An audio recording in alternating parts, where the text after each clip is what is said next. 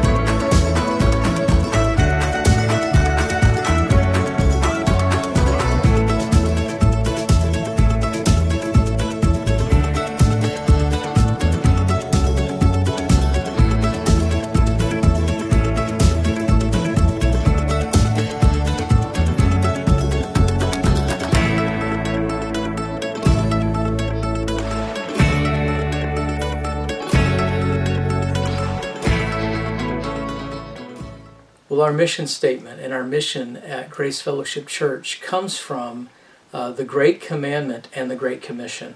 The Great Commandment is really twofold. Jesus is addressing in Matthew chapter 22, verses 37 through 40, the two basic relationships that every human being has. One of those is to other people, that is, our neighbors, and the other one is to God Himself. In our last time together, we focused on the relationships that we have with those people that God has put around us in the world, our neighbors, and how we're to lean into the lives of our neighbors. Today, we're going to be focusing on looking up to God in worship and devotion, that vertical relationship that we have with Him. And I want to give you three things that I hope will encourage you and challenge you as we discover what it looks like to look up to God in worship and devotion three things we want to look at today. First of all, that God desires for us to worship Him in community. That is, God did not create us to live in a vacuum as Christians or for our families to be insulated and to live in a vacuum, but to worship together, to gather. And so we gather, the church has gathered from the very beginning of its inception in Acts chapter 2 in the New Testament. The Bible says in Acts 2 that they were all together. They had things in common. They continued with one mind in the temple. They broke bread from house to house. They were taking meals together. And so the Bible, the New Testament, knows nothing of Christians who are separated and segregated uh, as individuals.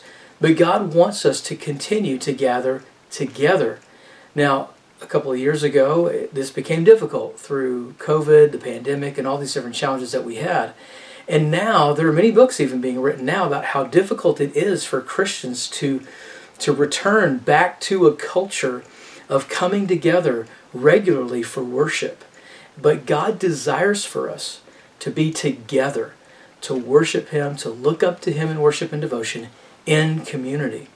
As a matter of fact, this is something that towards the end of the New Testament, the writer of Hebrews says, obviously, this was an issue even in the early church, as uh, people would get distracted and they would get busy with life and whatever the challenges were, persecution, uh, all kinds of things would keep Christians from from gathering together with one another.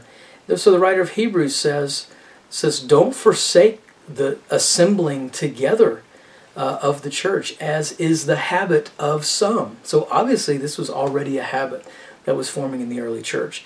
But God desires for us to look up to Him in worship and devotion as a community, as a distinct community. The second thing the Bible tells us uh, that we want to talk about today is that when we look up to God in worship and devotion, we want to do it in confession. That is, we want to come to Him in worship and devotion, confessing two things. Number one, confessing who God is, that we agree with His Word, and that we basically read His Word and we sing His Word and we proclaim His Word when we worship about who He is. Uh, the world has, for many years, distorted the idea of God and taken the way that God has revealed Himself to be and twisted it. And the church body, the church, as we gather together, we are to go back to the foundation of God's revelation, His Word, the Bible, and to sing that back to Him and pray that back to Him and proclaim that to one another and to the world when we gather in worship, that we confess who He really is. The other thing that we're to confess is who we really are. When we worship Him in, in devotion, we come before Him we are to confess in honesty who we are, to be honest about who we are to Him, and that we confess who we are to Him, that we're broken, that we're sinners, that, that, we, that we need Him every hour, that we need His Holy Spirit to cleanse us from all unrighteousness. And then the final thing that we're to do as we look up to God in worship and devotion is to come to Him to worship Him in confidence. And this is where the gospel comes in. This is what makes worship so different for the Christian. Is that when we come to worship God, when we come to look up to God, we don't look up to Him shamefully. In that, uh, in, in that we are burdened by our own sin in such a way that we can't look up to Him. The Bible says that in Christ all of our sins have been forgiven. That we are covered, that we are cleansed, and that we can have confidence to come into the presence of God clothed in the righteousness of Christ. The Bible says in Hebrews that, that Christ died once for all sins. That is, the sacrifice for sins on, on man's side of things has ceased. There's nothing you can sacrifice, there's nothing you can give uh, that would make you right with God. And so when we come into God's presence in worship and devotion with other believers in the body of Christ, we have to realize that we have confidence to come into the presence of God through the blood of Christ. So here are just three simple ways when we think about looking up to God in worship and devotion that I want you to remember. Come to Him in community, be committed to come to Him in community, come to Him in confession, confessing, confessing who He is and who you are. And then finally, come to Him in confidence.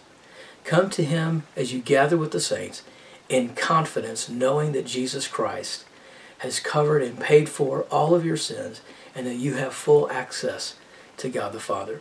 I hope that this message, this brief devotional, encourages you and challenges you as you talk about it, as you pray about it, as you open up your Bible today and read those verses that we just mentioned.